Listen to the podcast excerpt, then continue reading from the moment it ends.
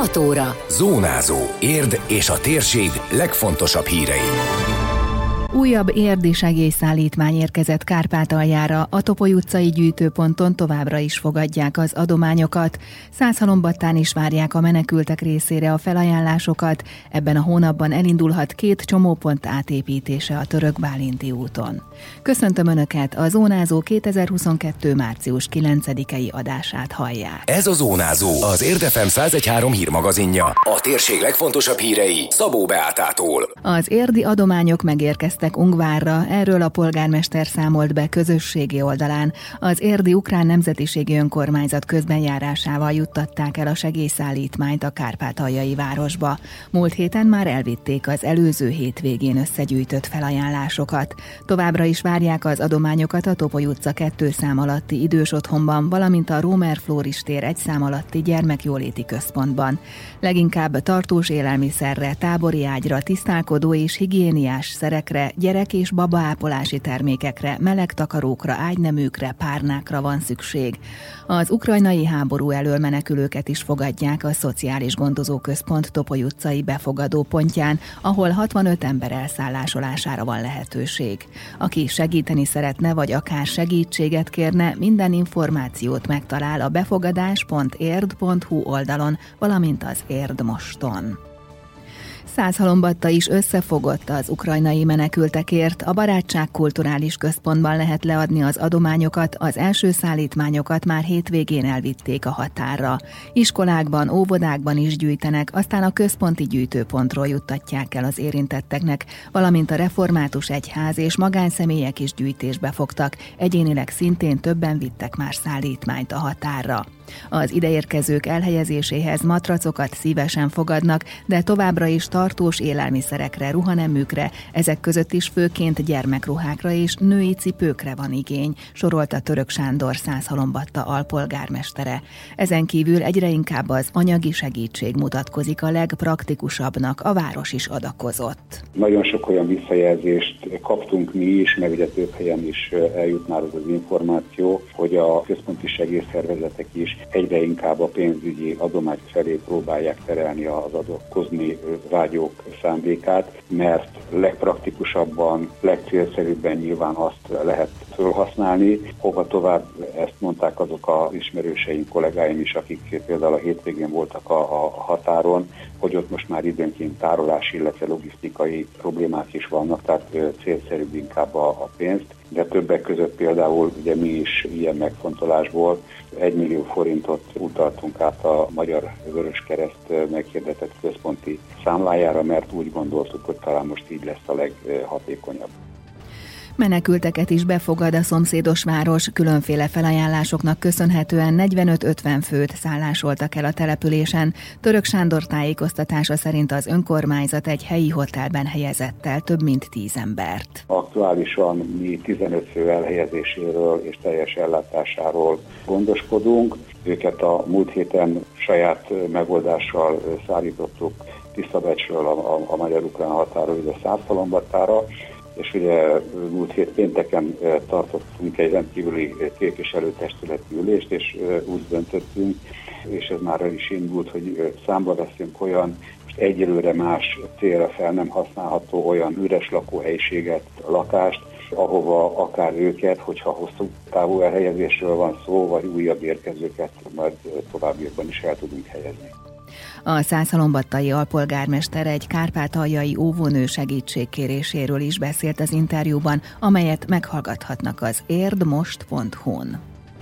Hamarosan megkezdődhet a török bálinti úti csomópontépítés, két kereszteződést is átépítenek, illetve megújul a török bálinti út is a Szövő utcától a Felsővölgyi utcáig, első körben, majd egészen a Bemtérig, valamint épül járda, gyalogátkelőhelyek és buszmegállók.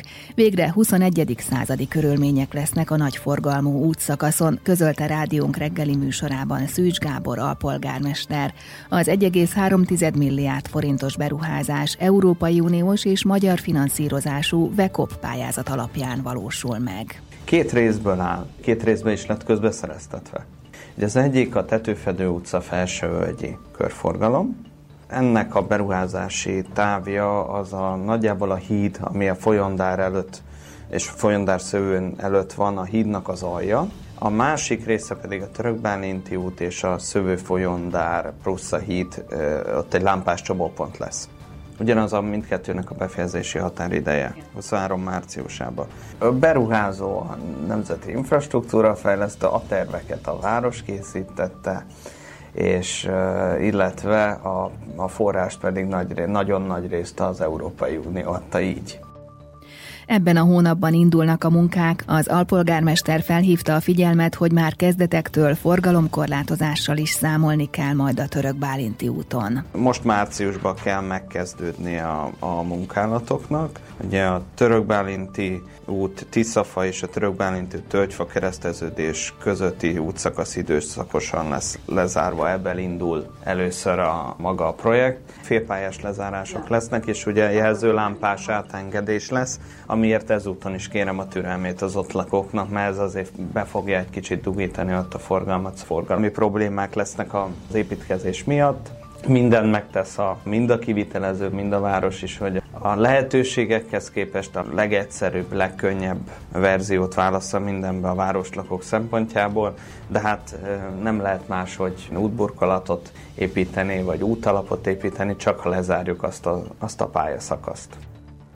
Az Alföldtől Rómáig Budaházi Tibor munkácsi díjas festőművész képeiből látható kiállítás az Érdi Városi Galériában. Ehhez a gyűjteményhez mintegy 40 alkotását válogatta össze, amelyek többségét az elmúlt öt évben készítette az olasz fővárosban, de vannak köztük korábbi itthon született festmények is. Ezt a sorozatomat 2015 és 2019 között tehát öt év alatt, mikor a Római Akadémián voltam ösztöndíjas, akkor kezdtem el. És 19-re, 2020-ra befejeztem, és akkor ezt így egybe szeretem bemutatni, de vannak olyan munkák is, amelyek sokkal előbb készültek, ezt azért hoztam el, hogy látszódjon egy folyamat, egy ív, hogy én ezeket a Alföldön, a valamikor ott, ahol a kis Árpádkori templomok vannak, van ott egy olyan munkám, az a fal az a címe, és hogy milyen közel, mikor Rómába mentem, visszatudtam azokat a régi időket kapcsolni az alföldi kis Árpádkori templomoknak a freskóival. Rómában rögtön otthon érezte magát, a művészeti alkotások, kiállítások, kultikus épületek mellett az életforma is magával ragadta. Nagyon tetszett neki, hogy élő város, mondta a festőművész. Hát tele a falfirkákkal, akkor azok a leomlott falakkal, akkor mindenféle ilyen építészeti elemekkel, ablakokkal, párkányokkal, mindennel. És én egy mai Rómát akartam, de nagyobb hatással volt rám, szinte mint a klasszikus szobrok vagy festmények, mert azokat is megnéztem, de ez a Róma, ez jobban hatott rám. Azt tudni kell, hogy ez a Róma, ez egy olyan város, hogy élő város. Ott az emberek mindig átfestik a falakat, reggel, mikor kimész, akkor újra tele van mindenféle rajzokkal, festmény, a falak, sőt, még versek is. Aki tud olaszul, akkor reggel elmegy és olvas egy új, új verset a falakon. Budaházi Tibor Érden részt vett már csoportos kiállításon, azonban egyéniként ez az első tárlata, amely március 19-éig tekinthető meg a Városi Galériában. Időjárás. Borongós idő várható, a legtöbb helyen csak rövid napos időszakok lesznek, szorványosan előfordulhat kisebb eső, havas eső, gyenge havazás, nyugaton lehet több napsütés. A szél megélénkül, néhol időnként megerősödik, a legmagasabb hőmérséklet 9 fok körül valószínű. Zónázó. Zónázó. Minden hétköznap azért efemen. Készült a médiatanás támogatásával a Magyar Média Mecenatúra program keretében.